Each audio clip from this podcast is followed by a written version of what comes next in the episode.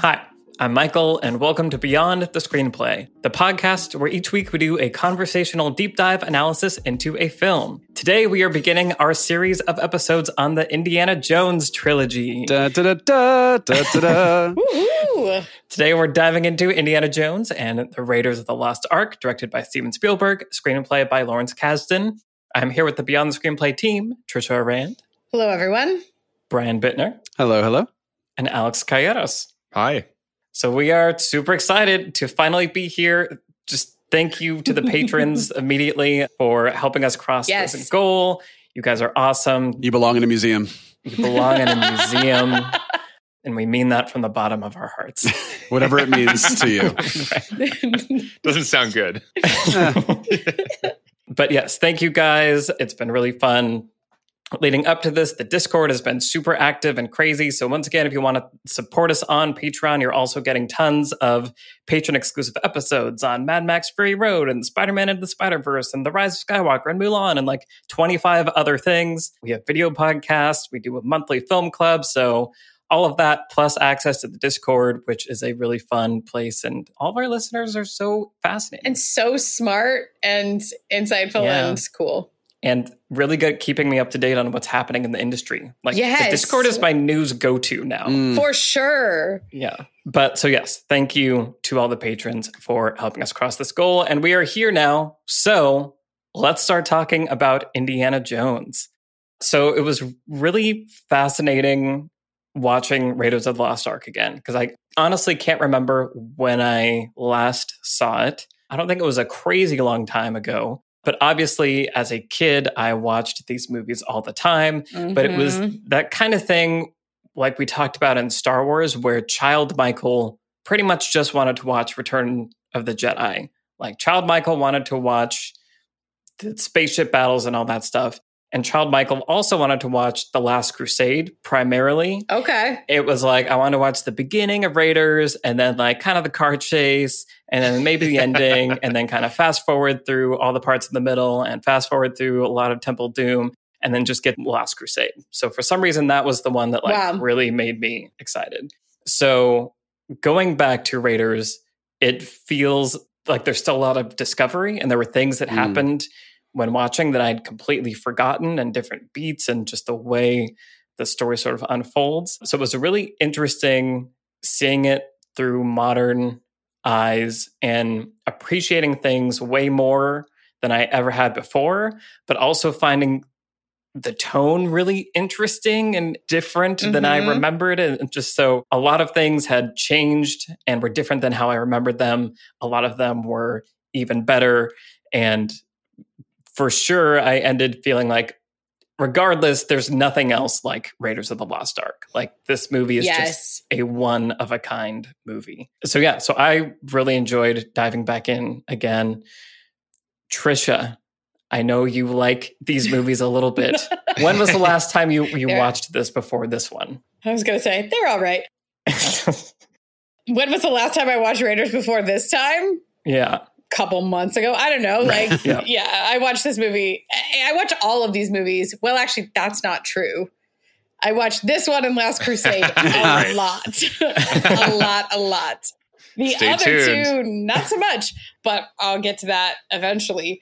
I'm a massive Spielberg fan and always have been. I feel like my relationship with Steven Spielberg and his entire filmography is just my relationship with movies. You know, Jurassic Park is my favorite movie, basically. Or it's the one I always say whenever someone puts that asinine question to you, where you're just like, Uh-huh. Mhm. like that's a real question anyone could ever answer. Right.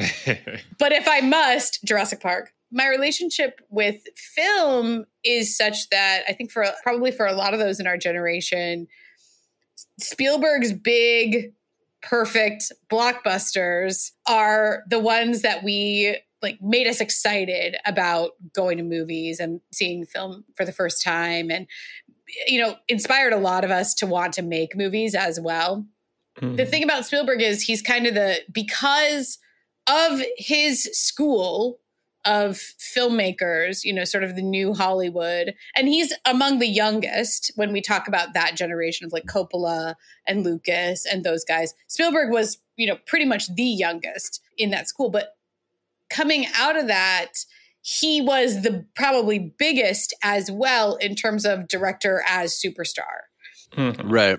where suddenly the average moviegoer knew the name of the director. You know, that was not always the case in film Yeah. history. Uh, and so, you know, going back to the golden era of Hollywood, no one knew who the directors were really, because it was like the studios were kind of a factory, you know, and then you get into this new Hollywood and You got like Hitchcock in there and people like Yes, that where who it's yeah, exactly. There's Very there are rare, some yeah. directors that stand out from the pack, but Spielberg really made a name for himself. Mhm. I was going to say a splash very early on. and it was, you know, his youth was also part of that mystique too, where he was this like boy wonder.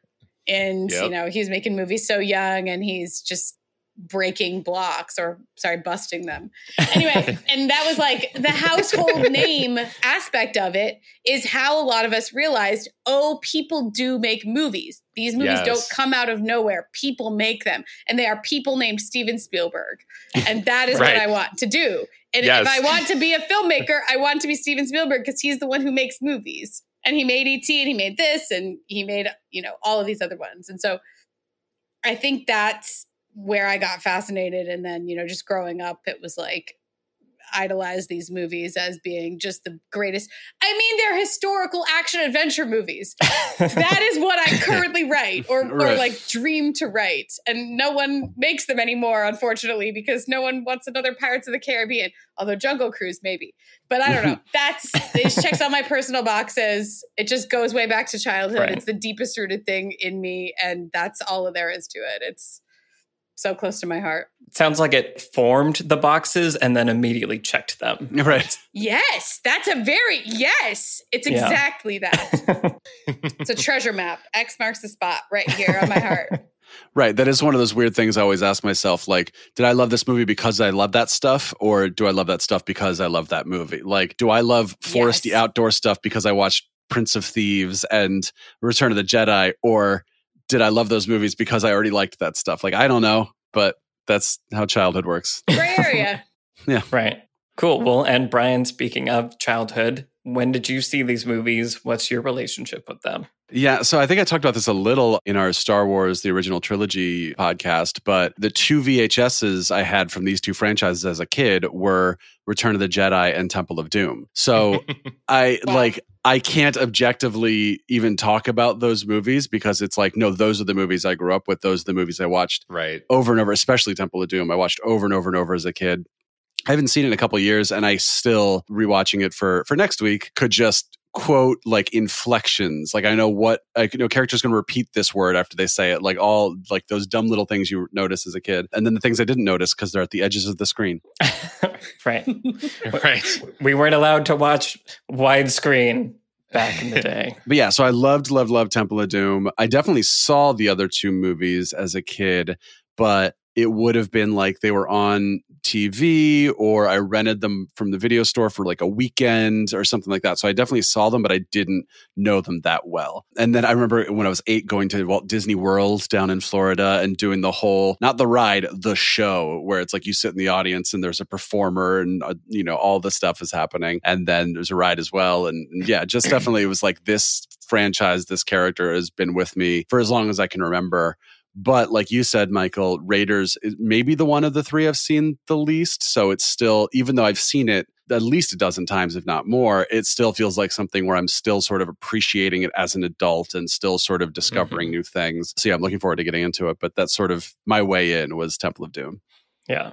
Nice. You're talking about like, you know, watching it and being able to quote all the things and all that stuff. My experience watching Raiders was, wait, that sound effect was definitely used in Star Wars. Or like, oh, Yeah. they Oh, used yeah. that later. And like, so hearing sound effects and like past like fleeting moments and like neurons in my brain dedicated to every sound in Star Wars somehow like being like, I was waiting for this day. I can recognize that sound. There's It's John, also just- John William riffs that are Yeah. exactly Right. like other Yeah. riffs. Yeah. Right. It's gonna Yeah. say Ben Burtt is here for Ben you. Burtt. Yeah. And just uh, spot the Wilhelm scream because Right. they're they're all Oh, out fun. they're all throughout these whole movies. Yeah. Yeah. Awesome. Cool. And Alex, what about you? I was just thinking while Brian was talking, you almost like it could attach a personality test to like what child is formed from which Indiana Jones they are most exposed to. Mm. Like maybe the difference between you know Michael, Alex, and Brian is whatever Indiana Jones movie like we were obsessed with. Oh, is that why I mm. became like a goth kid? Was because that's what, I, that's what I'm thinking. Yeah, and we're like and we're like we you know we were watching like the more wholesome you know father son story. right. Um, And Gen Z is just screwed because of Crystal Skull. Oh Yeah. man, Oh. what a tough time.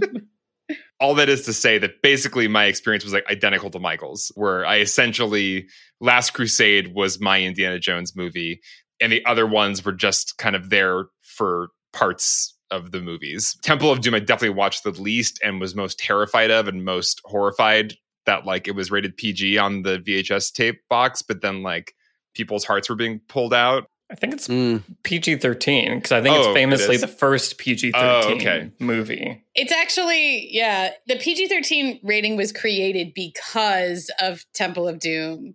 And I believe, I have to look back at this, but I believe it was like originally released as a PG, but it was like kids were Mhm. so scared that they then created PG 13 immediately. And now it is PG 13. And now it is like the first PG 13. You can Got say it, it. that way. Okay. Well, basically, I was one of those kids that was so scared they had to invent a new rating system. And so Yeah. I was not a fan of Temple of Doom as a kid. So I've barely ever watched it. I maybe have seen it all the way through like once or twice. So I'm really curious to revisit it as an adult.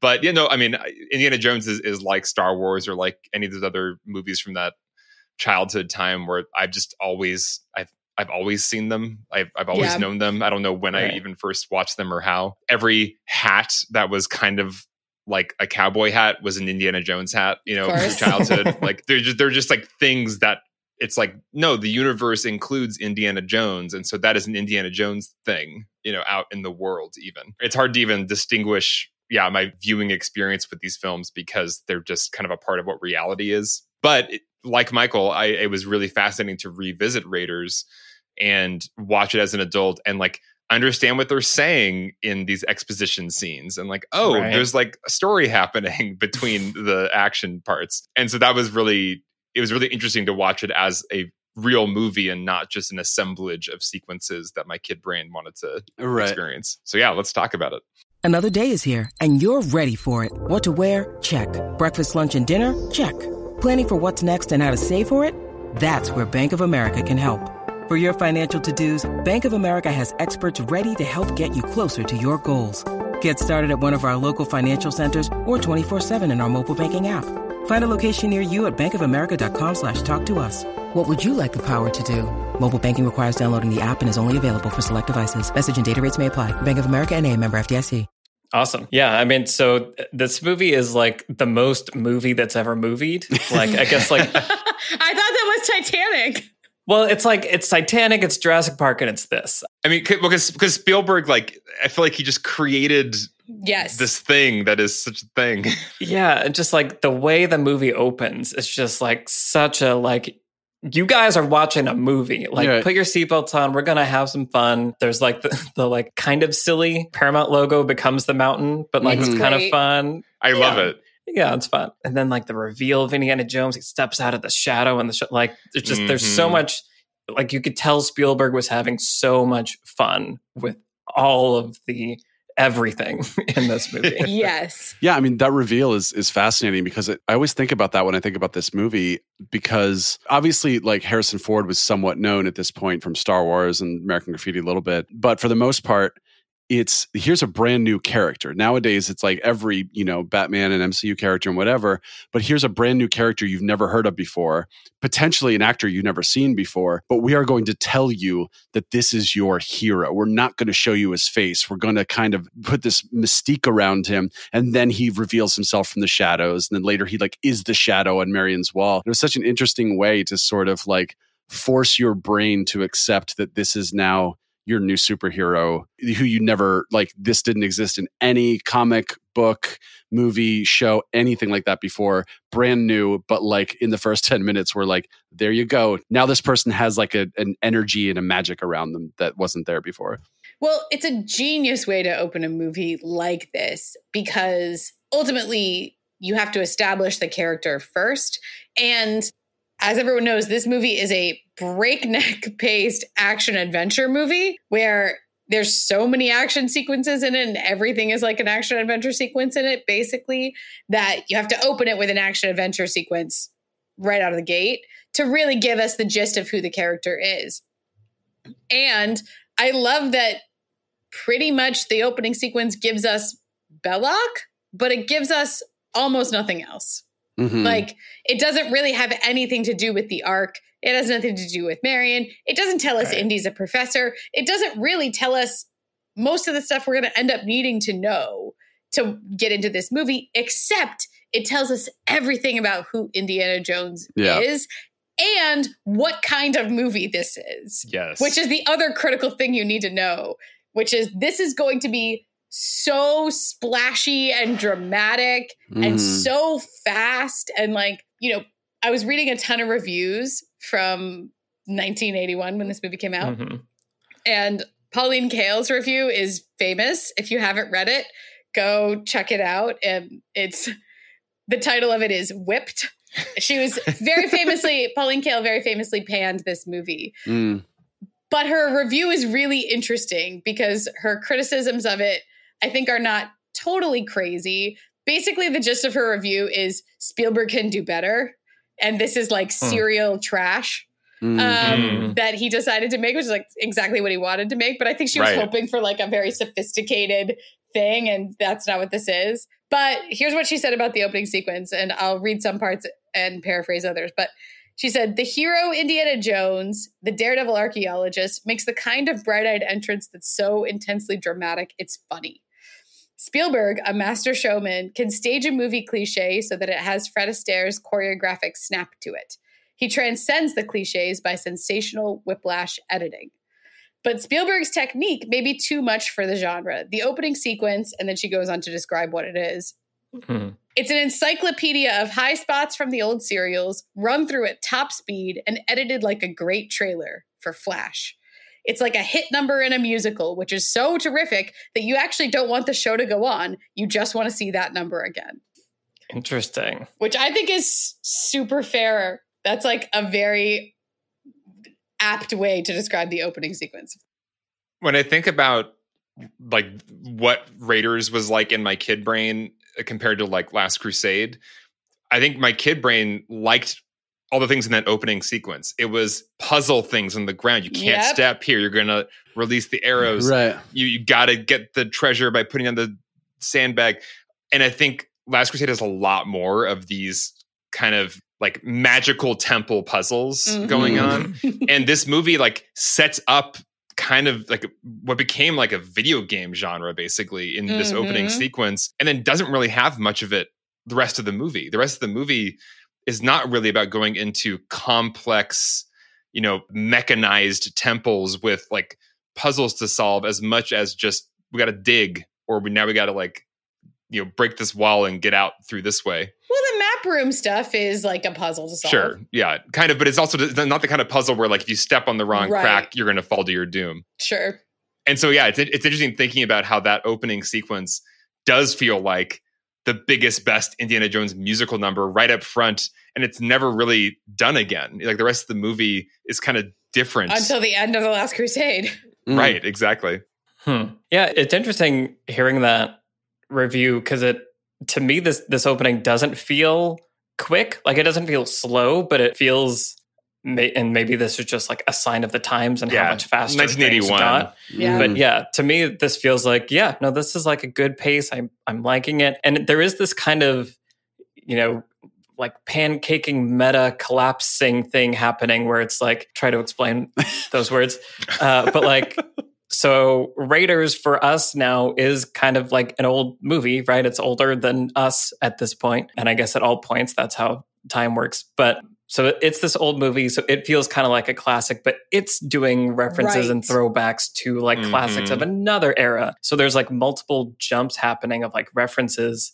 So I could totally see someone in 1981 feeling like the reveal of Indiana Jones is like, oh, this is, you know, serial trash or whatever. But to me, watching it this time, I'm like, oh, he's really capturing like the fun of the like guy betrays him and pulls his gun out. And then Indiana Jones is so fast that he can whip faster than the guy can pull the trigger and he whips the gun out and then he walks out. I've like, I feel like that's, yeah, it's just, it's interesting how the contextual place that you're coming from reframes. That's not movie. trash anymore. That's a cool classic throwback Right. reference thing, which is Right. art. Yeah. Yeah, I mean, I think that the thing that we've talked about a few times, we talked about it in Stranger Things, is what is the right way to homage something?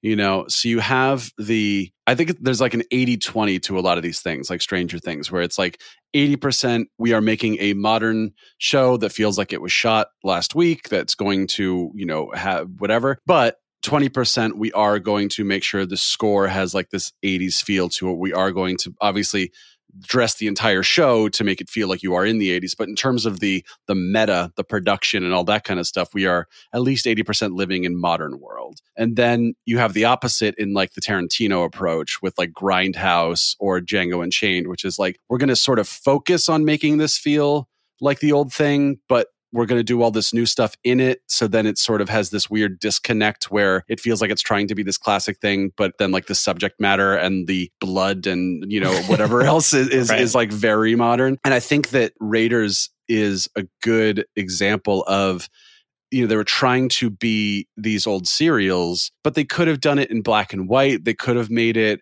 four 30 minute episodes about this character and that is the movie. There could have been like a campy voiceover. There could have been so much they did to actually try to make this be an old serial but they didn't. And spielberg is very clear. He said look this isn't a spoof like something like the mummy feels like it's sort of somewhere in between a spoof and its own thing Mhm. uh, or scream like those things that Mm. feel like we're spoofing it but we're also trying to be the thing this is like feels more serious it feels more like it is just doing the thing it's doing but and then you get the homage stuff the map right like anytime they're flying somewhere Yeah, you see the line on the Right. map and stuff but that's such a nice subtle thing so then you get those things like the whip and the reveal of of the main character and stuff like that which feels like those are the homage things that i think aren't going too far over the line. Maybe they could bump for somebody who is like just really turned off by that. But I think for the most part, the movie is trying to be a serious modern 1981 movie while at the same time feeling like it is sort of being an homage to the thing that that inspired it in the first place.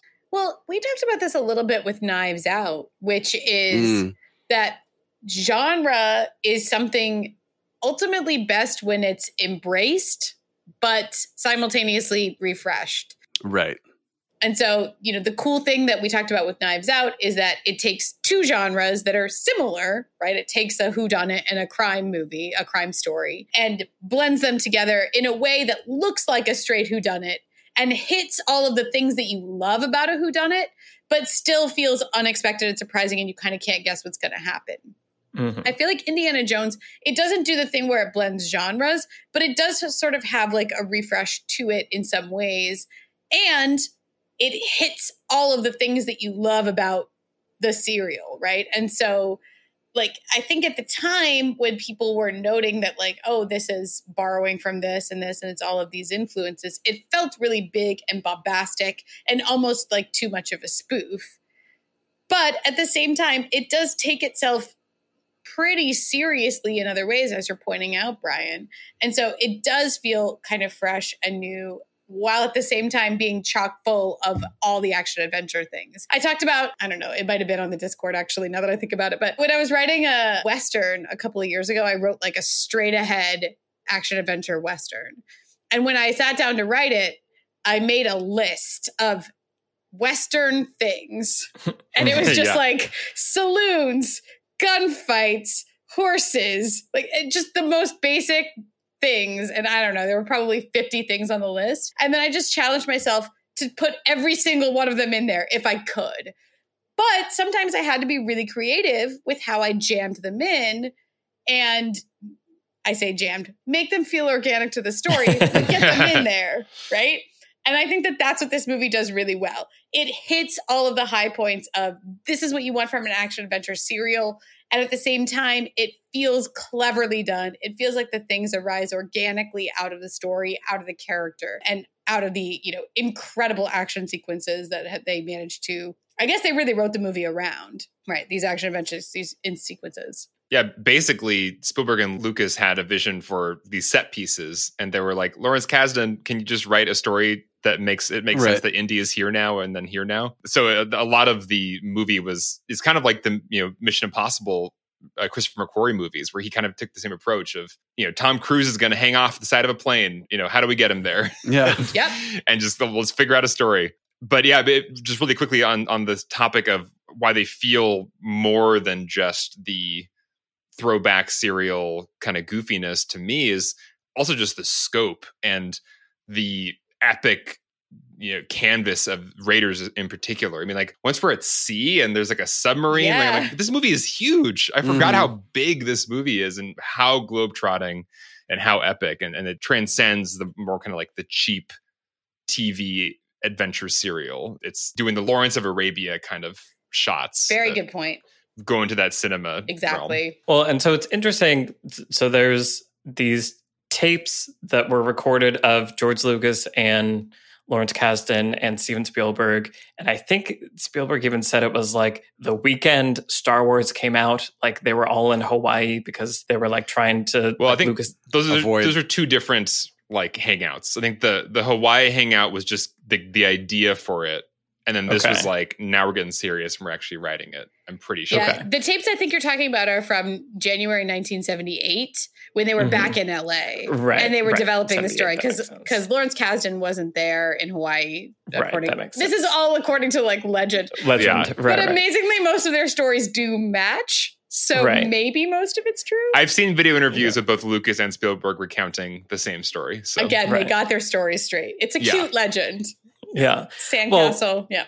And so yeah, so there are these transcripts of these tapes. I foolishly was like, I think I'll like read all of them before we record today. They are super long because they recorded it like days yeah. and days and stuff. So I only got to read a little bit and it was them talking about basically the first two scenes of the movie. But what was striking to me was that besides just, you know, it's just really fun to see them throwing ideas around and Spielberg is like, okay, what about this? What if there's a boulder? What if there's an incline? And so then on the way out, there's a boulder that like you can like read and hear him coming up with like the iconic moment.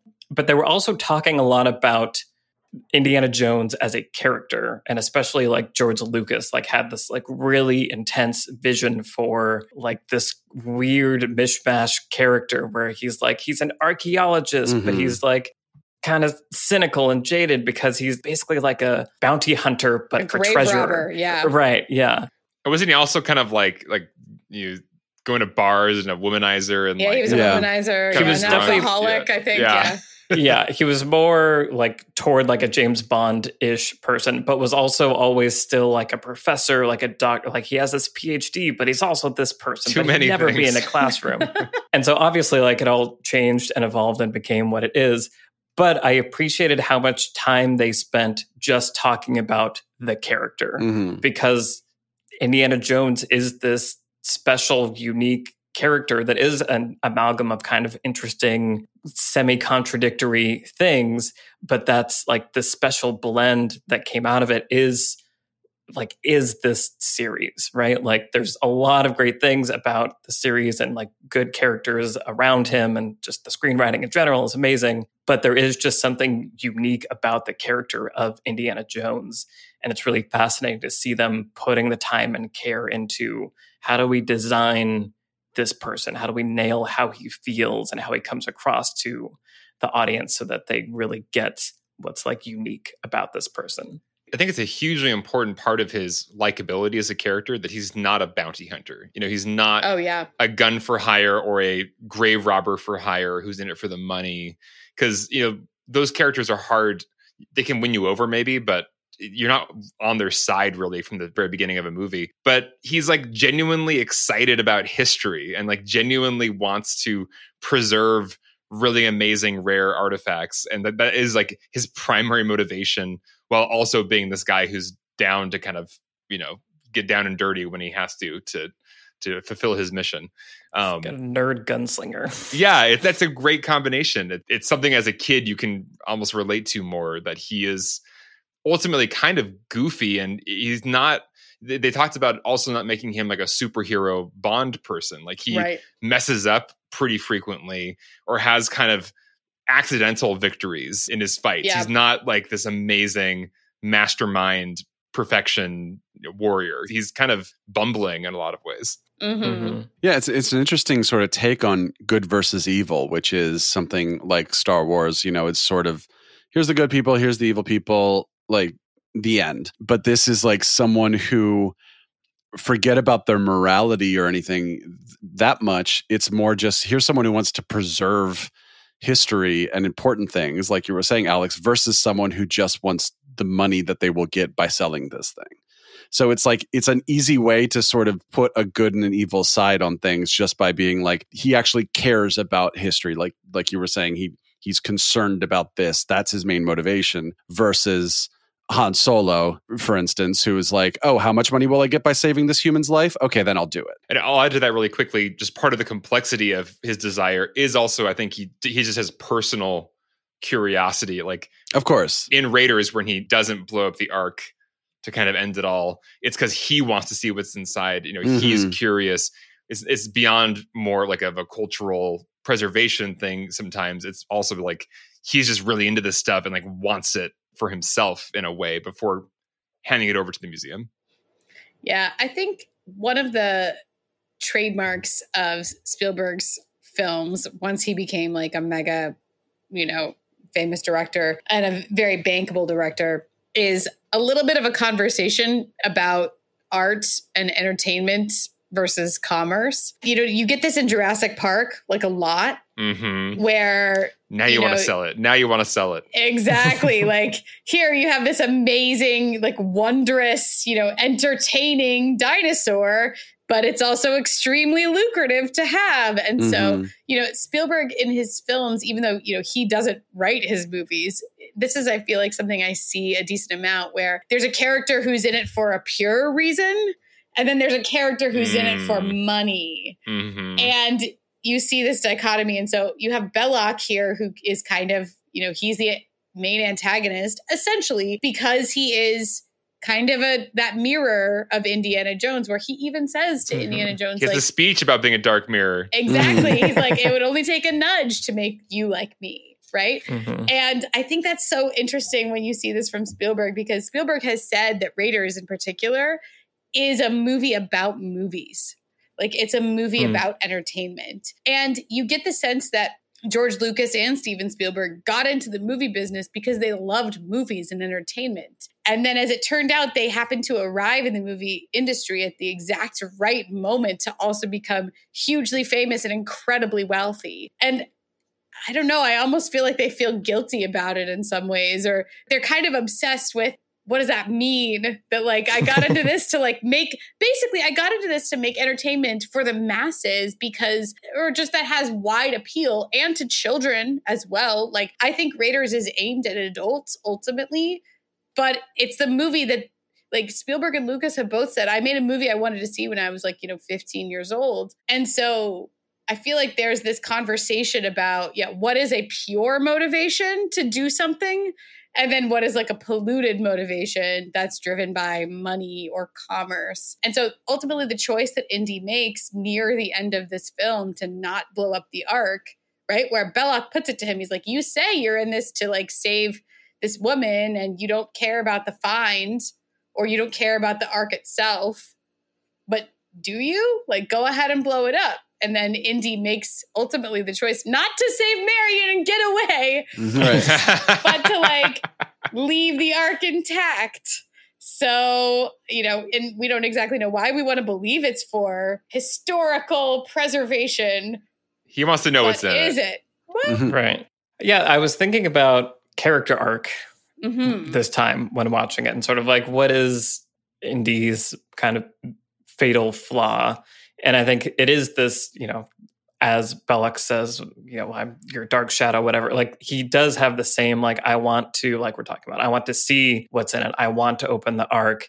He has that big moment where he's challenged, where like we're talking about, where he doesn't blow it up. Like he, and it's interesting because it, does he change? Like, does he overcome that? Because there are moments where, you know, like something I completely forgot was when he finds Marion, who he thinks has died, right? Because we the movie basically tells us she died, and then it's like, I better duck into this tent. Oh, hey, you're alive. Oh, this is so great. I'm so happy. Yeah. But if I save you, they're going to come looking for me. So I'm going to leave you with the Nazis. Mhm. Uh, You'll be fine. Yeah. I'm gonna gag you again and leave Right. you here. uh, and so I feel like that's you know a dark choice, right? Where he like he knows he's happy that she's alive, but it's still like, but I can't endanger the mission, kind of. Yeah. And so it's interesting that then at that kind of crisisy moment where it's like nothing is stopping you. Like I'm moving everyone out of the way. Like you can blow it up, you can end it right here.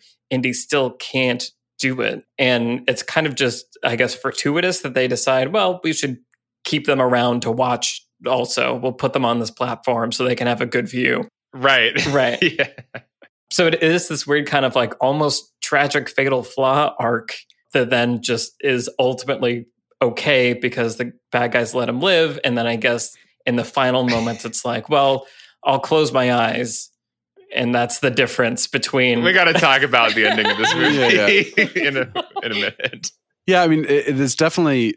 It's not to say these characters like Indiana Jones or James Bond don't have arcs throughout their individual stories, but they're definitely designed as this larger thing where they are. It is more of a serial nature. It is more Right. you can just watch their individual adventure of the week, and that's that's what it's going to be. So Lucas wanted to make something based on on the old serials like we talked about that Spielberg wanted to make a Bond movie or he wanted to make some right, other like right. globe-trotting adventure and neither of those is the kind of story where you expect and then by the end the character is changed and if you make a sequel then that's going to be this new character like Terminator 2 or Aliens where it's like the character Right. is now a very different person than they were in the first movie now we can see that's why most people don't even realize that Temple of Doom is a prequel because it doesn't Right. make any difference it's Yeah. just I was very old when I heard Right. that. but again that's by design it's not a good or a bad thing it's just that is what the design Right. of these movies is I don't have any particular feelings for once in my whole life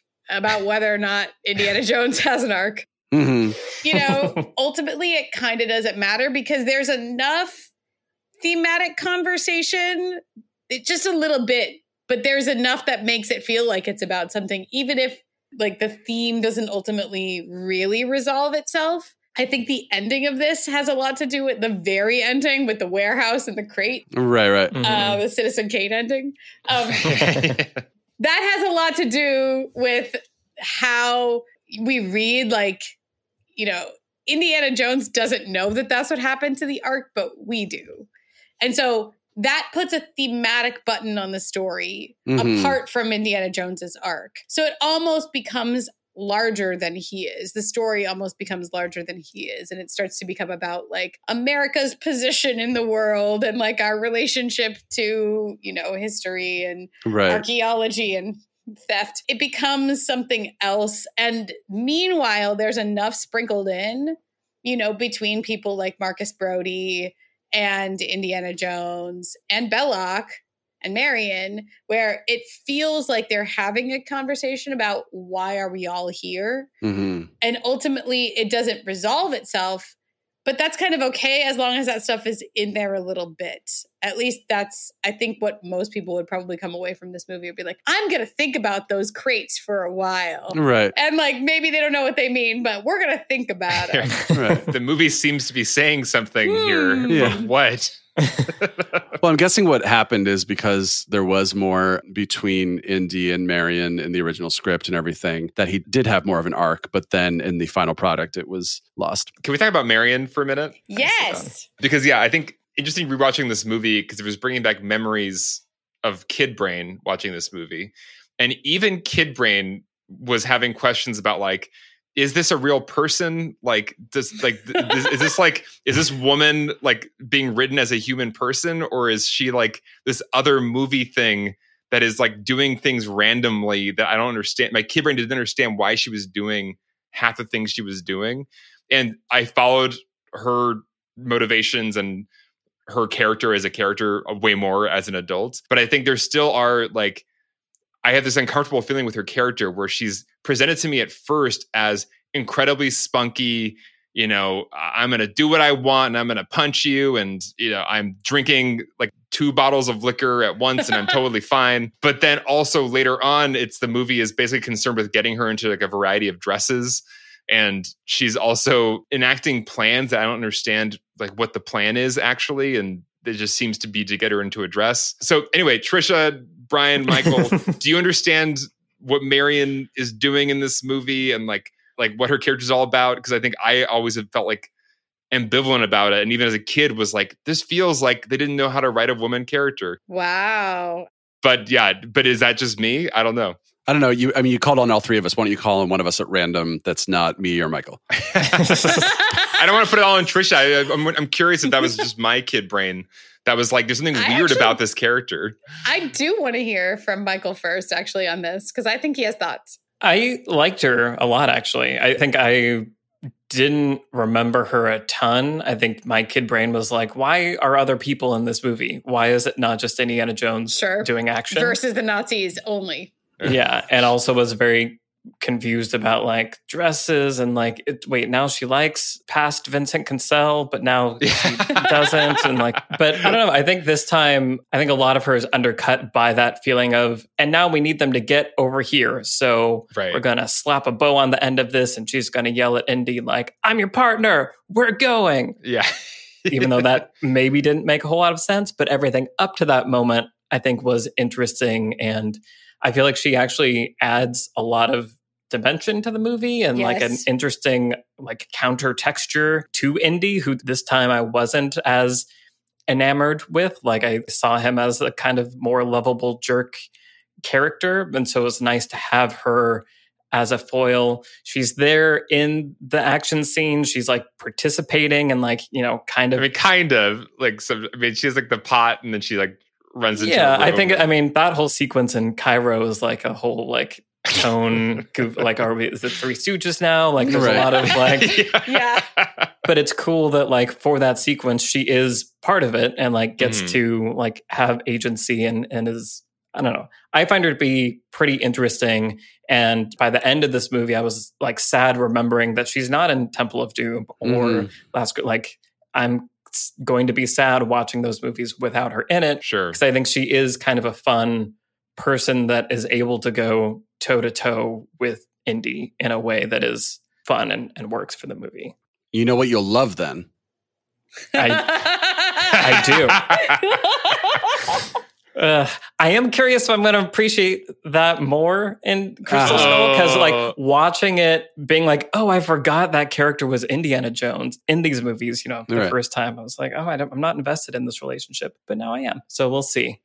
So 30s and 40s serials tended to have two female archetypes in them. You have like sort of a femme fatale, very feminine, very sexy, smoldering woman. And then you also have like a like a his girl Friday, like a tomboy, kind of Mhm. scrappy and you know, Marion Ravenwood's character was criticized for being like the epitome of like a scrappy tomboy a little bit when Mhm. this movie came out, which she definitely is. We're introduced to her in a very not unfeminine setting where Mhm. here she is. She's going to drink this big guy at the bar that she owns under the table, right? And she's wearing slacks. She's got her hair up.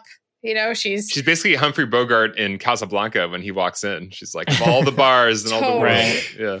no, exactly. Although, yeah, of course, Indy's character is like very inspired by two different Humphrey Bogart characters. Mhm. Um, Especially Temple of Doom. He's wearing like the full Casablanca in the opening exactly. Yeah. oh totally but yeah so she is you know kind of a scrappy tomboy they do go out of their way to try to make this romance like i said there was more in it and they it feels kind of like the romantic part feels a little bit slapped onto this movie because ultimately Mhm. indy literally never chooses her ever Right.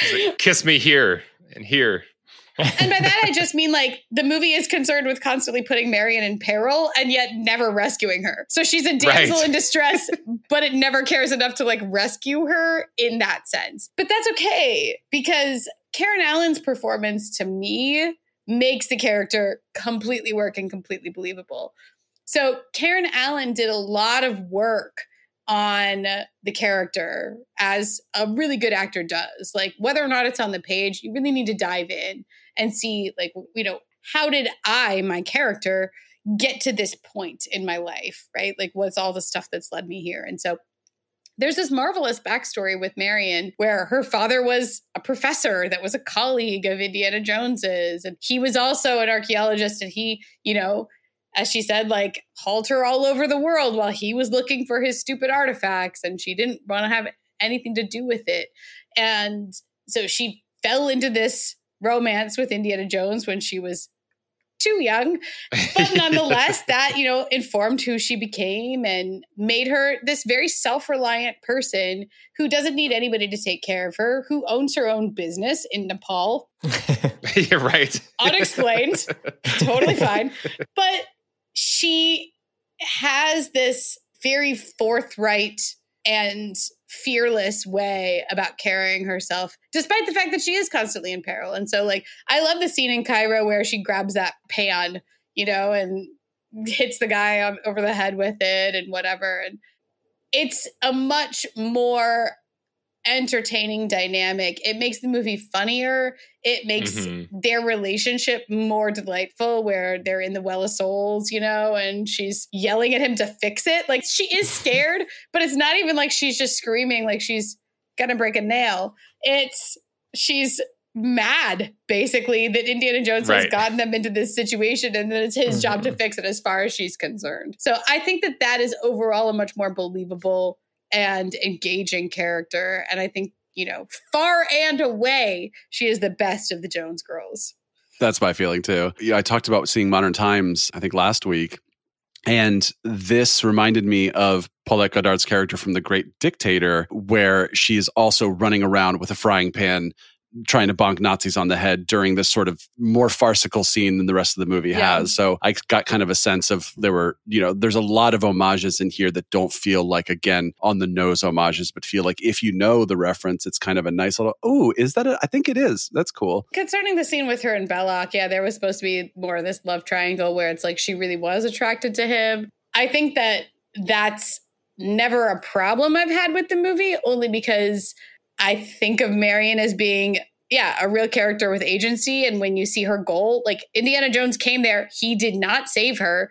So, you know, the responsibility now to save herself is her own. And so allying herself with somebody like Belloq, who seems to be civilized and like he sees her however he sees her, he at least acknowledges that she's there, right? And if he's attracted to her, more is the better in terms of her survival. Right. So great. Right. You want me to wear a dress? Not a problem. Like you want to drink whatever this is? Great and fine. Like just kind of playing the angles, I feel like makes a ton of sense in the situation because, you know, what are your other options? And she does try to get away, right? Like he unties her and she immediately runs for the, she gets untied. She immediately runs for the door of the tent. And then Belloq walks in and is like, well, the desert's three weeks in every direction. So it's like, well, I need to make another plan, I guess. Mhm. Is it Tote? Tot? Ronald Lacey. Tote. I think that's when he comes in and then he has that like coat you know, hanger. Nun- nunchuck hanger. hanger, the amazing right? gag. Yeah. Yeah. And he is amazing also in this movie. Oh, so good. the most disturbing, yeah, henchman person. With the best death.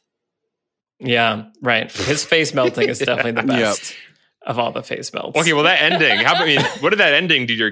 Speaking of kid brains, like, Oh, what did oh, that yeah. ending do to your kid brain? Everybody. Your brain needs support, and new OLLY Brainy Chews are a delightful way to take care of your cognitive health. Made with scientifically backed ingredients like Thai ginger, L-theanine, and caffeine, Brainy Chews support healthy brain function and help you find your focus, stay chill, or get energized. Be kind to your mind and get these nootropic chews at olly.com. That's O L L Y.com. These statements have not been evaluated by the Food and Drug Administration. This product is not intended to diagnose, treat, cure, or prevent any disease. I don't know that my brain like I, like I think it just kind of came in one ear and out the other sort of a thing. Like I don't know that I even had the idea that I could make sense of it other than like okay, cool. It kills who looks at it. They didn't the end. Like that's all fine. It was an interesting experience of this is my kid brain wants to like feels unsettled when it feels like I should understand something that I don't understand. Like if I understood enough of the movie up to that point and then this completely bonkers out of left field thing happens suddenly and like there are rules and Indy knows the rules and everybody like has vanished now and that but it's over like the ark is in a crate and that means something but then now it's mm-hmm. over. Like i think that was what was so disconcerting was like we did all this to get to here and then like something happened that melted everybody's faces and then it was over and it's in a box. What do you guys feel that ending is accomplishing from adult brains and like what do you feel like spielberg is trying to do with the crate reveal do we know Well, I feel like I got a lot from watching this movie after having grown up in like Sunday school and Mm. a lot of very strict conservative Christian upbringing because there's a lot about the Ark of the Covenant in the Old Testament, and a lot of it is messed up and upsetting. is it basically a nuke is it, it feels like it's like it a kind of is. So you're not allowed to touch it at all, ever. The like high priests are only allowed to go in to where it is once a year or something, and they have to like do a whole ceremony before they even like go into where it's being held, which is like in a tent. But it's like super super sacred. There's a, a thing in the Old Testament that happens where at one point people are carrying it through the streets because it's a celebration and they're returning it. It was stolen. They're like returning it to the temple or something. And somebody, they're like dancing. It's a huge celebration, like a parade essentially. Somebody that's holding the Ark of the Covenant poles on his shoulders, like, is going to fall over. And so the ark is going to fall off and hit the ground. And somebody in the parade reaches out and steadies it and touches it to steady it, and God strikes him dead. It's right there because he, He was trying to the help. ark. Yeah, because no touching. all of this to say, you don't have to know any of this, but if you come from Christian school or uh-huh. perhaps if you're Jewish as well, I have no idea how much Old Testament. I assume a lot if you're raised like very, very strictly religious in either of those traditions.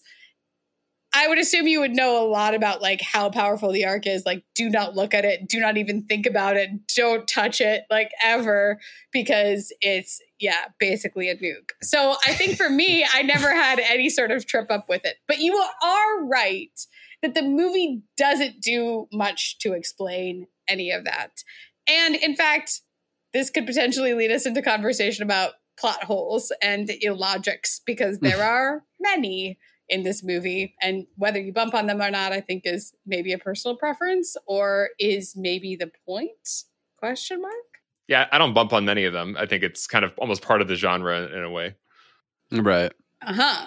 And I think to me, the ending, the meaning that I always got was like too much greed is punished, and you know Nazis were bad because they were trying really hard to find all these weapons. Like so, some things do belong in a museum. Question? I don't know, don't put that in a museum that's a bad idea too but Yeah. yeah. that like some sort of like the bad guys couldn't help themselves, Right. But like they opened pandora's box they shouldn't have done it yeah And then the last shot is sort of feels really like X Filesy to me of just Yeah. like, and this is just one of the many crazy things in this world Right. of Mhm. magic and like curses, which I feel like, and this is potentially setting up how I'm going to go into Crystal Skull, does set up certain precedents about the world that Indiana Jones operates in that, you know, is in the text, is all I'm saying. okay because that that was how i was reading it this time where it's like adult brain was seeing the shot and seeing how it's like all these boxes are identical and oh my god look how vast the warehouse is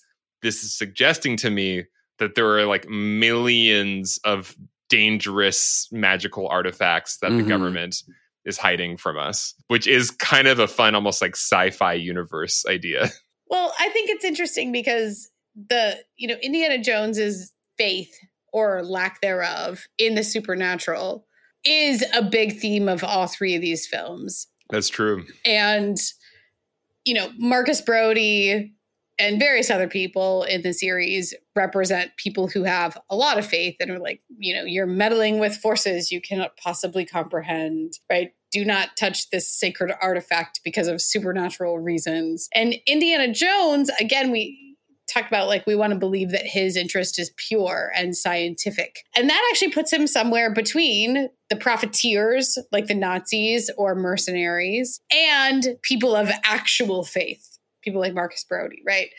And so I think that's what makes that thematic conversation feel rich, where he sometimes makes choices that put him more on the side of the profiteers. And sometimes he has to make choices or he's confronted with something so powerful that he ends up believing potentially.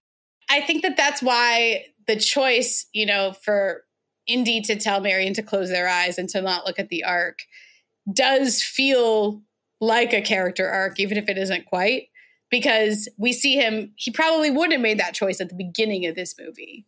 Right. But by the end of it, for reasons I can't tell. now he can close his eyes. right. He actually has like very rarely even been around or near the ark. So I don't know why his opinion of it changed, but he just decided that he's going to close his eyes and now he's a believer. Right. And at the end, when he's trying to convince the governmental bureaucrats to do the right thing with the ark, Which is what exactly? no one knows. Yeah. It's a nuke.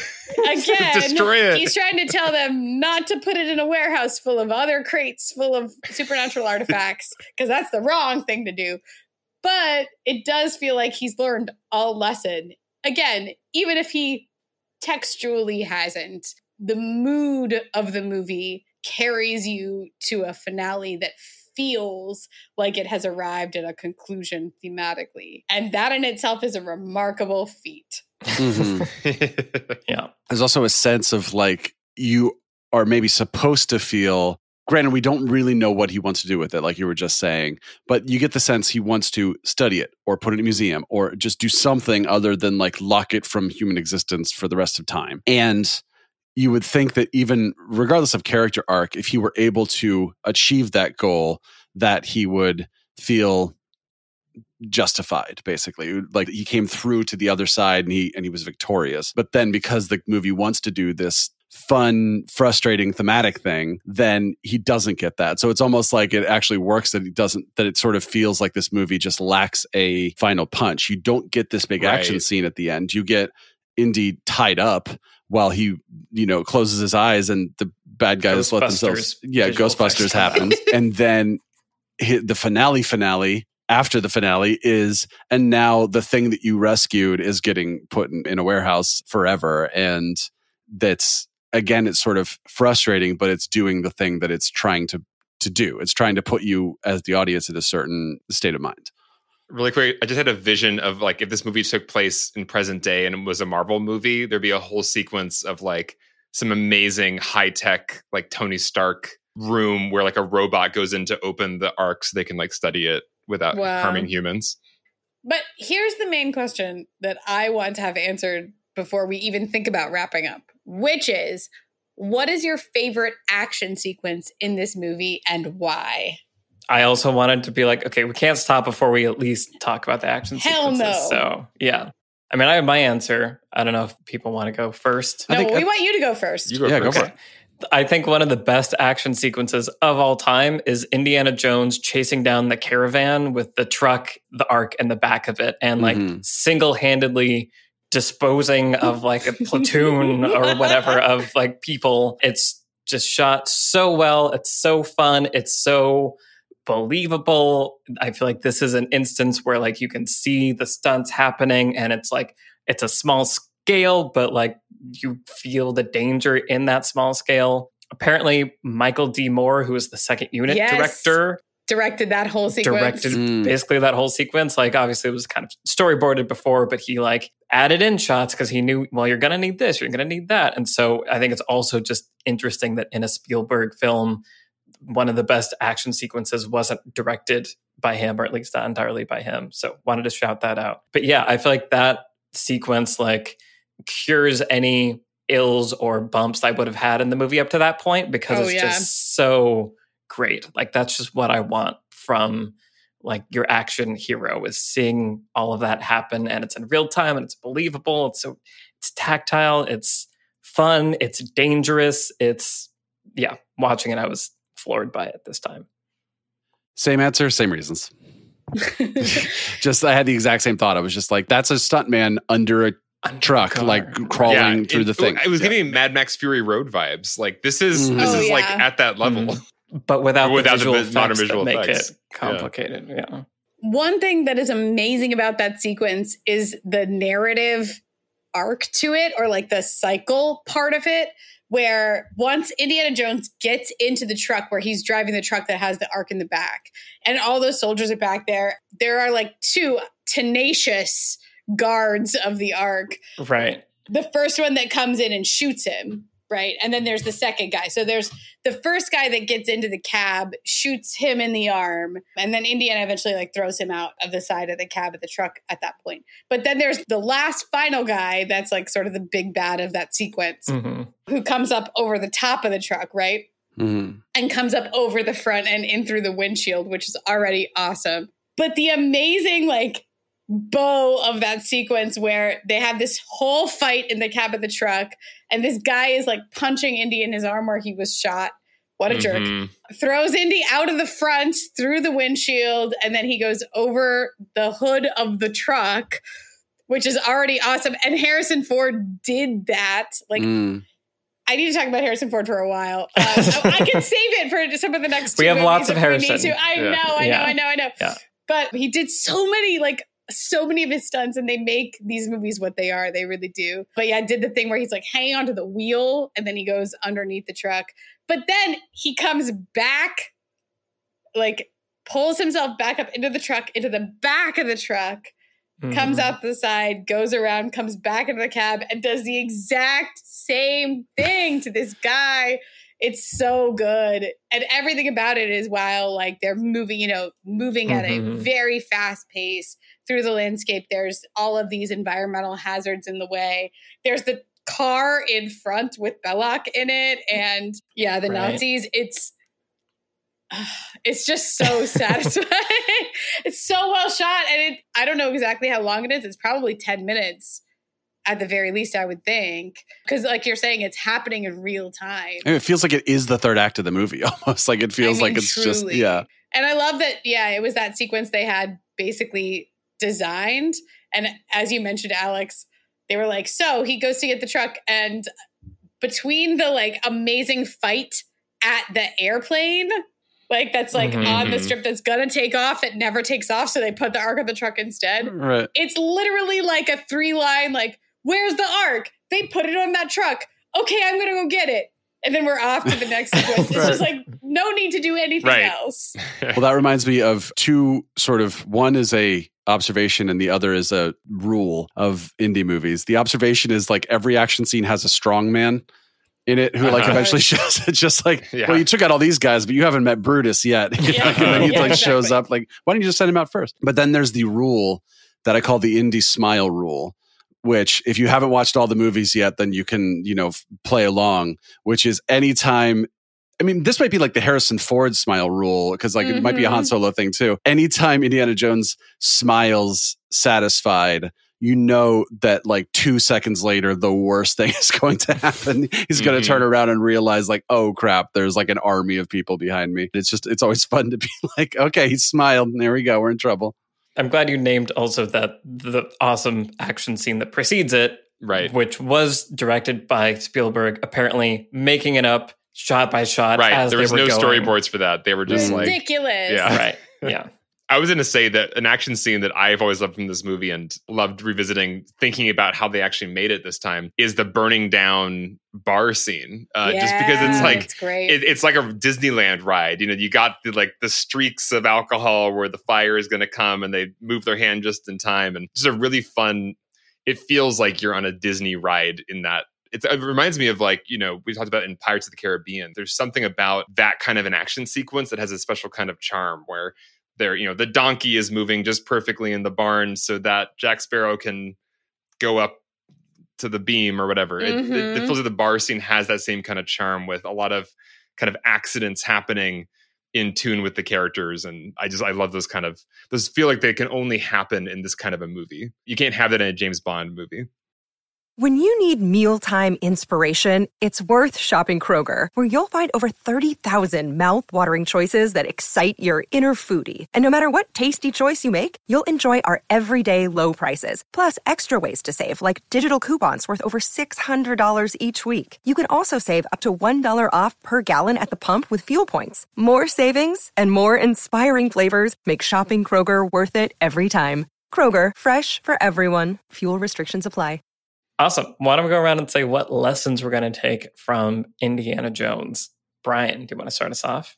Raiders of the Lost Ark, I should clarify. I yeah, I was going to say. Yeah, we've talked about it a lot already, but Spielberg said something that maybe recontextualized how I was thinking about a lesson I had already written down, which was he said it's one of his only characters, other than maybe E.T. or the shark from Jaws, where you can just show a silhouette of the character and know who they are. And the lesson I'd already written down was basically that, but textually.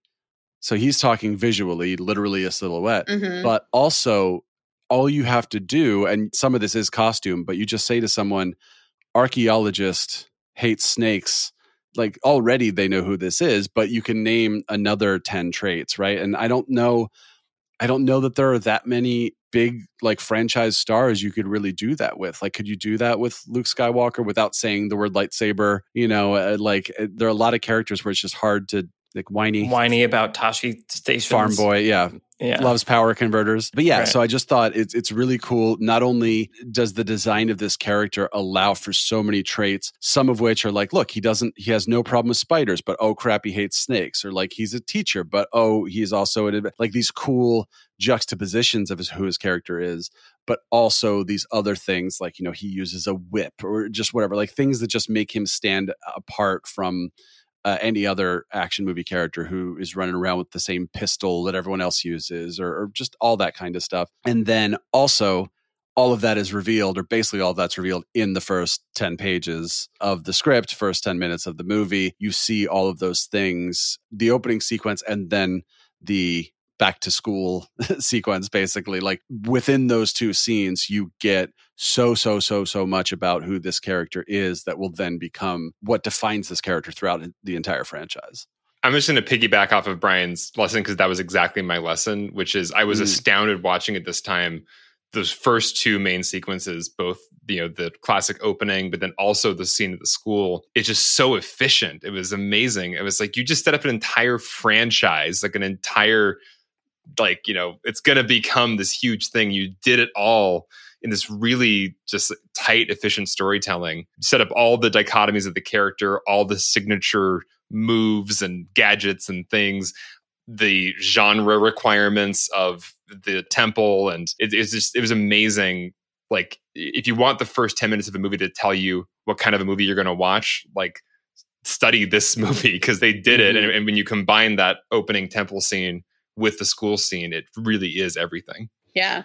One thing I really love about the Indiana Jones character is all of the complexity where he has, you know, he's an archaeologist and a professor that we've talked about, but also he's a hero, but he's definitely an everyman kind of a hero where because, and it's not just because we see him in the classroom, but it's also the way that the character acts and is written throughout that opening sequence where he's very undignified and like is gotten the better of quite a Mhm. lot as i think one of you pointed out earlier like indiana jones does not outsmart everybody all the time he gets bested quite a bit Mhm. and one of the you know most wonderful things about the character too is that he does he's not a strategist he's always kind of thinking on the fly and on the run and that makes him sloppy and it leads to mistakes.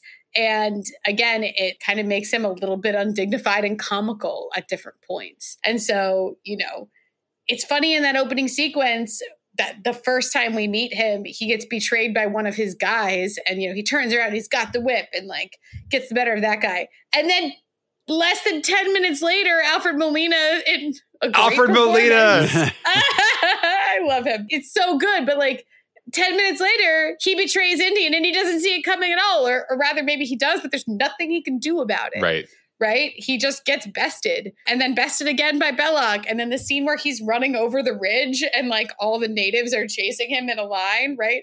It's very undignified. One of the things that make the character so endearing is, yes, just the weariness of him Mhm. and how he's like willing to take shortcuts. He doesn't have like a code that he has to follow where he has to do things the hardest way possible. Again, he's kind of an everyman.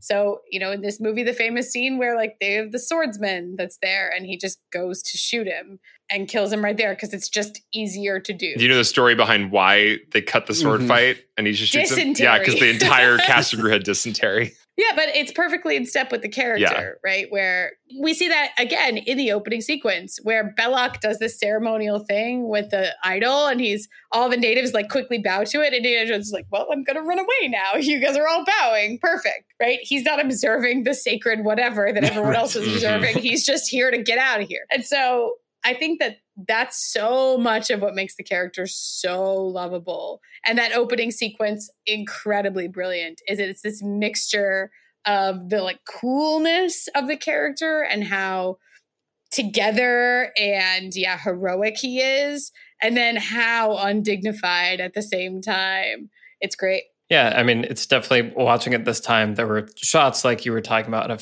Indy running away with you know all the natives behind him. So that reminded me of Pirates of the Caribbean. But Very also, like you're talking about this sort of like you know Jack Sparrow is sort of this Hapless. bumbling like he's kind of has a plan, but it always goes wrong. But he always figures it out somehow. And I feel like that is kind of a fun action hero to have in an adventure movie. Like I think that's where some of the adventure comes from is that improvisational, dirty nature Yes. kind of going off of that, my lesson is just a sentence that I heard Lawrence Kasdan say in an interview that I was watching with John August and Craig Mazin interviewed him. It's this really fascinating interview. It was like right after The Force Awakens. And so you know, he's talking about Star Wars, he's talking about Indiana Jones and Harrison Ford and like all this stuff. It's just super delightful. But they were kind of talking about the problems that movies today can run into. And he basically just said, you know, they have lots of explosions that you have no emotional connection to. It's kind of a duh, but like hearing him say that after just watching Indiana Jones, all of the action scenes feel grounded because they are all designed around the characters. Like it's all you know, you know when that car blows up, that means that Marion's dead, right? Like you, you're keeping track of where everyone is and what kind of jeopardy they're in at each time. I feel like it's part of what makes those action scenes so fun. And then thinking about my favorite, that crazy car chase, it's kind of a combination of that, but also just clear objectives, like and watching, you know, Indiana Jones do that thing where he doesn't know what his plan is, right? I think he even says at that point, like he's making up Specifically says as I'm yeah. go right. Mhm. And so you're seeing him charge off on a horse after a caravan of Nazi. Like, how is he going to figure this out? But that's where so much of the fun is. Like, that's the obstacle. It's like he's got to figure out some way to do it. And so I think just the scope and the scale of each action scene and how they're all designed around very clear, specific objectives that put people that we care about in clear jeopardy is just like the recipe that you want. And I, I just love, I love that this movie does that so expertly. Yeah. Well, actually, that's a little bit similar to my lesson or kind of related, which one of the things I love about this movie is that it actually simplifies as it goes along, where the plot mechanics and in the Pirates of the Caribbean episode, we talked about, you know, in an action adventure movie, you're looking for magical objects and you usually need a couple of them to make the machine of the supernatural thing work, right? Or to solve the treasure hunt puzzle or whatever it is that you're trying to do. So in here you have the you know the headpiece of the staff of Ra, and then you have to find the map room, and then that leads you to the Ark potentially. The Ark's in the Well of Souls. We don't exactly know where that is. So there's a couple of different like puzzly things and mechanical things going on. Meanwhile, you have different character things going on. But as this movie continues, it funnels all of that until we get to the midpoint where they get the Ark or the Ark is found. And so once the ark is found at the midpoint, there is only one objective from there on out. The Nazis have the ark, Indy's trying to get it back. And the whole second half of the movie is Indy's trying to get the ark back. And it's really great how simple that is to follow as you're talking about Michael, where everything from that point on, which is like that fight around the plane because they're gonna put the ark on the plane, but then they don't because the plane blows up, and then they put the ark on the trucks and the convoy, and then we get it back from there, and then they, it's on the ship, and then the Nazis come, and then they're on the submarine, and then they're in the desert again for the ark opening ceremony. Like all, but all of that, the objective doesn't change. It's just this very linear Indy is here to follow the ark until the very end. And so it's really, really clear and it makes those like simple mechanics. I feel like a lot of even good examples, Pirates of the Caribbean is one where the mechanics actually get more complex a little bit as it goes along. And so the finale and the Star Wars movies do this, right? The finale is always some like, we're in three different locations and Mhm. like different Right. things have to, yeah, everything's Yeah. intercut and different things have to happen all over the place at exactly the right moment for the thing to go right for the heroes. Raiders doesn't do any of that. And actually, there was a lot more of that stuff in the draft of the script that I happened to have a copy of. I was talking off mic. I have a copy, I have a blue draft of the script, which is from May 1979, which is not the shooting draft. It predates the shooting draft. And it has all the stuff in it, you know, that was famously put into Temple of Doom later. So there was like a minecart chase, and there's like a rolling gong that Indy uses to shield himself from bullets. And there's a lot more. And a lot of it was in the third act. And that's primarily where they were cutting stuff to simplify and streamline the third act. And it's a super smart way to approach this. I feel like it goes against sometimes conventional wisdom of like, make the climax bigger. But in this case, because the climax is already very cinematic, it doesn't actually need to be bigger in the sense it doesn't need to be more complicated. Melt more faces. Yes. I mean, that's the simple solution. yeah. Exponentially. yeah. face faces. melting. Yeah. Times 10. But Yeah. tie your hero to a stake, as Brian pointed out. That's a really bold choice It is. for the climax of this Mm. movie. I think that, that's part of the like unconscious like issue Yeah. my kid brain was having was like the signals like the return of the Jedi signals are not like happening. Like what's what's going on here? Right. This is not an ending. So yeah, it's, it's a really bold choice actually to make Indy just a like a bystander essentially for the climax of the film. Yeah. Yeah. Well, and it's interesting. The kind of can tie into my what am I watching, which is like it creates the situation where maybe the third act, the final part of the movie, isn't the most exciting or biggest and all these things that we're talking about. But because you're not saving all meaning for the end, it means the entire journey has been fun and engaging and stuff. And that kind of is how I felt. So I watched Black Widow. We haven't talked about Black Widow. So I, I saw Black Widow in the theater. I really enjoyed it. I had a lot of fun. I feel like it's one of the better, like, you know, standalone Marvel movies. And a lot of things that I liked about it were like the more character moments and kind of getting some backstory, getting, you know, it's a weird backstory, but getting to know Natasha a little bit better. I feel like the dynamic between her and Florence Pugh's character is great. Like Florence Pugh just like is cheat codes. I think we all Yeah. can agree on that at this point. But it definitely suffered from that third act action movie problem that we've talked about countless times, where like because the finale has to be so big and so epic, it both jumps in scale in a way that loses me and you know you know kind of what has to happen it was one of those things like we talked about where by when the third act happened i leaned back in my seat a little bit. Hmm and i wish that there wasn't so much pressure on finales to be this big explosive there's got to be a sky machine base that falls and explodes everywhere. And it's like there's so much pressure on it that it's almost this like mode shift where so much of it the movie Yeah. before that was like these two sisters on the run and like trying to figure out like did they have a family or did they not have a family and then the third act is sort of like explosions and big and conspiracies and it loses like all of Yeah. a lot of the heart stakes. anyway yeah, Yeah. the personal stakes that were there i still liked it i still really enjoyed it but talking about Indy and talking about like you were just saying trisha like all those things just made me appreciate like yeah like maybe the rest of the movie like don't save it all for the end just to make it bigger because like maybe we don't want big long endings anyway like Mhm. maybe short quick endings are fine if the rest of the journey has been the adventure.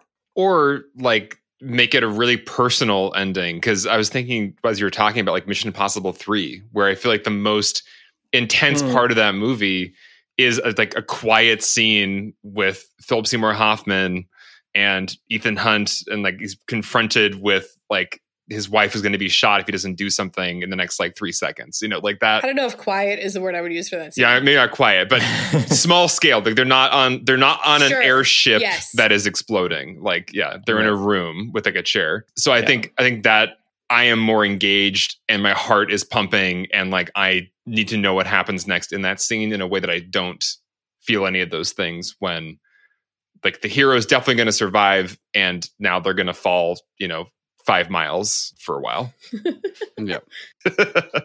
We only like it when Tom Hanks, not Tom Hanks, Tom, Tom Cruise, Cruise and Mission Hot. Falls. Jesus, I can't. yeah No, I just But- want to see Tom Hanks as the new Ethan. Hunt. Yeah. Like, just- Tom Hanks as the new Ethan Hunt. We can watch him in Fallout. Listen, nothing in Fallout like, overstays its two. welcome. Even if you don't like a certain sequence, it doesn't stick around for like 20 minutes. So True. I love Mission Impossible Fallout so much and I want to talk about it. Let's talk about it soon. Well, what have you been watching, Alex? I watched a very different movie from either of those. I watched Pig, oh no. Wow. the new film with Nicolas Cage. It's another great example of Nicolas Cage just sinking all the way into really fascinating art house kind of roles and, and really doing it. Like he, I think he's being lauded for this one in particular because you can't really picture anybody else but Nicolas Cage being this character and just kind of embodying this like weary, grizzled, just like grieving person. Like you feel like he's just totally embodying this character on like a cellular level in a way that I think most actors, I don't know, you, you feel like there is still a little bit of a distance between them, but Nick Cage just like embodies this energy. I can't say that like I loved the movie. I, I feel like it was kind of uneven overall. I couldn't really place the tone half the time. Like, is this like a heightened reality or is this just like supposed to be a very grounded reality? And in, in that case, this dialogue is really bad. If it's like a heightened reality, maybe this is like intentional. But I can't deny that it, you know, it was a great performance by Nicolas Cage and it definitely left me in like a mood. It's a very sad movie. It's about grief. But the pig is also great. The pig, before it gets kidnapped, if, if you don't know the plot of this movie, Nicolas Cage is living out in the forest with his truffle hunting pig, which gets stolen. And the pig is like one of the best like pig actors I've ever seen. Like it's the most adorable truffle hunting pig. And I've realized like in this movie, like I cared so much more when that pig got kidnapped than when most children get kidnapped in movies. Like when animals get like killed or kidnapped, it like hits me so much harder in cinema at least. So Wow, Alex. just I don't know what that says about me, but Taken right, four, Liam Neeson. Like I did like I did not like Liam Neeson's daughter in Taken at all. I did not care about her, but I cared about this pig a lot. Wow. Because animals are like hyper innocent. Like they don't get to make choices. Right. right. And it's like the pig is like comforting him at different parts. It's just so yeah. So there are parts of this movie I loved a lot. Overall, didn't quite work for me. Pig is the movie. okay.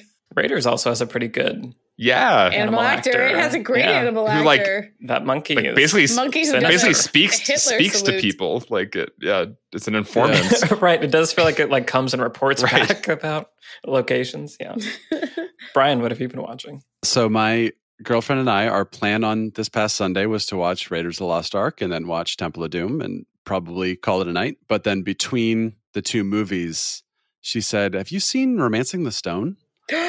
Yay! Oh, what a joy. I said no, and she was like, "We should watch Romancing the Stone tonight." So I was like, "Okay." So after Temple of Doom, we put on Romancing the Stone, which was, yeah, as you said, what a delight, a lot of fun. 1984 Robert Zemeckis movie, same year as Temple of Doom. Three years after Raiders of the Lost Ark, so you can see how much it's in conversation Exactly. with, with this franchise. It was written by Diane Thomas, who only wrote this movie and its sequel, and then passed away shortly thereafter, unfortunately. But it's uh, Michael Douglas, Kathleen Turner, Danny DeVito.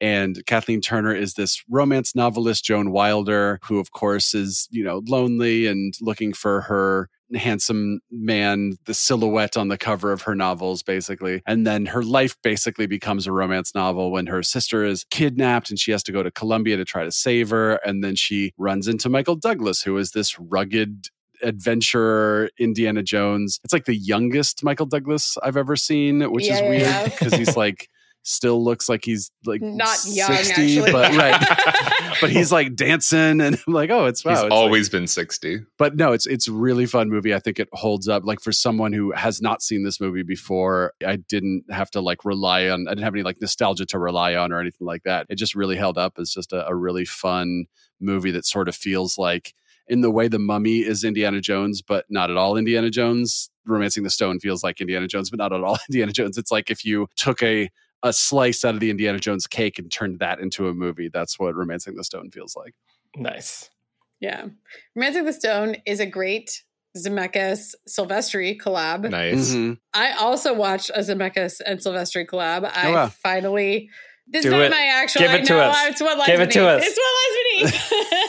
but actually, that's not the one I want to talk about. So I finally finished my Harrison Ford marathon, where for those that have been following along, I decided to watch every Harrison Ford movie between 1977, A New Hope, and 2000 what lies beneath. I decided those were going to be my bookends because he's made movies outside of those bookends but let's be real no one wants to watch them. So i've seen a lot of the ones outside of Yeah. those but i wanted to make sure i was like had a comprehensive study of those few decades in harrison ford's career. And i have lots of thoughts about it Hopefully, we'll get to Harrison Ford as an actor in the next movie when we talk about Temple of Doom and forward, moving forward from that. But the last four that I had on my list were What Lies Beneath, Six Days, Seven Nights, Random Hearts, and The Mosquito Coast. And The Mosquito Coast is the most interesting one in that bunch, I will say. Like, I really, really liked or just found The Mosquito Coast really intriguing. It's from 1986. It's a Peter Weir movie with Harrison Ford, Helen Mirren, and River Phoenix. And they are play a family. It's a very dark, weird drama. Harrison Ford plays an eccentric inventor that decides to move his family to Central America and like live because off the grid essentially because he hates corporate America and thinks that like everything is going to be destroyed. And he has like invented an ice maker and he's going to like move to this rural village in the jungle and make ice and give it to the villagers. It's I mean, he he plays someone who's like clearly losing his grip on reality, and it's so it's it's actually mostly a family drama about how he like eccentricities and and like delusions are like sort of tearing his family apart while they're like living in the jungle. It's really fascinating. I read an interview with Harrison Ford where he said it was his favorite performance that he ever did. He's really interesting and weird in it. Like he's got an interesting look and he feels like he's playing a totally different character than any of his other movies. Trust me. And you would know. I mean, I don't know. I really recommend it if you're looking for like a Harrison Ford performance with some depth. Mosquito Coast, yeah, it's really interesting and great. And it's his first movie that he basically decided to do after Raiders and Temple of Doom. Mm. And then he like took this part. Also, So- Witness was right around there too, right? Mhm. yeah. Witness is also great. Yeah. But uh, again, you have sort of a leading man, like heroic kind of figure in Witness, even though Witness is totally, you know, like more of a thriller and everything, but and romantic thriller. But yeah, Mosquito Coast is like he's arguably the antagonist of the movie, even though he's also the main character. And River Phoenix is kind of like the hero, I guess you could say, or like it's about a father son relationship. I don't know. It's really fascinating. And then that was how he met River Phoenix, and they got along so well that he was the one who suggested River Phoenix play young Indiana Jones in Last Crusade, which we'll get to. So, but yeah, meanwhile, if you want to, you can catch Mosquito Coast. Awesome.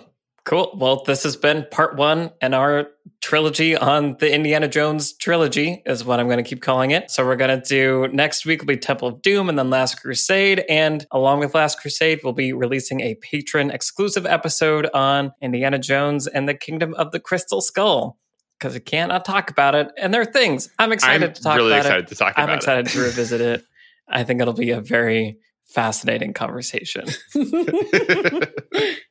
what a polite way to say that. But yes, thank you as always to the patrons for supporting this show, for making it possible. Thank you to our producer, Vince Major, and our editor, Eric Schneider. I'm Michael Tucker. I've been joined today by Trisha Arand, Brian Bittner, and Alex Calleros. All of our Twitter handles are in the show notes. Send us a tweet, say hi, let us know how you feel about Indiana Jones, which one's your favorite. Let's just like, let's talk about it. There's so Mhm. much. So far, I'm very much enjoying getting to revisit these classics, and I'm excited to continue the conversation in the next episode. So we will see you then. Thanks for listening. Bye, everyone. Bye bye. Bye.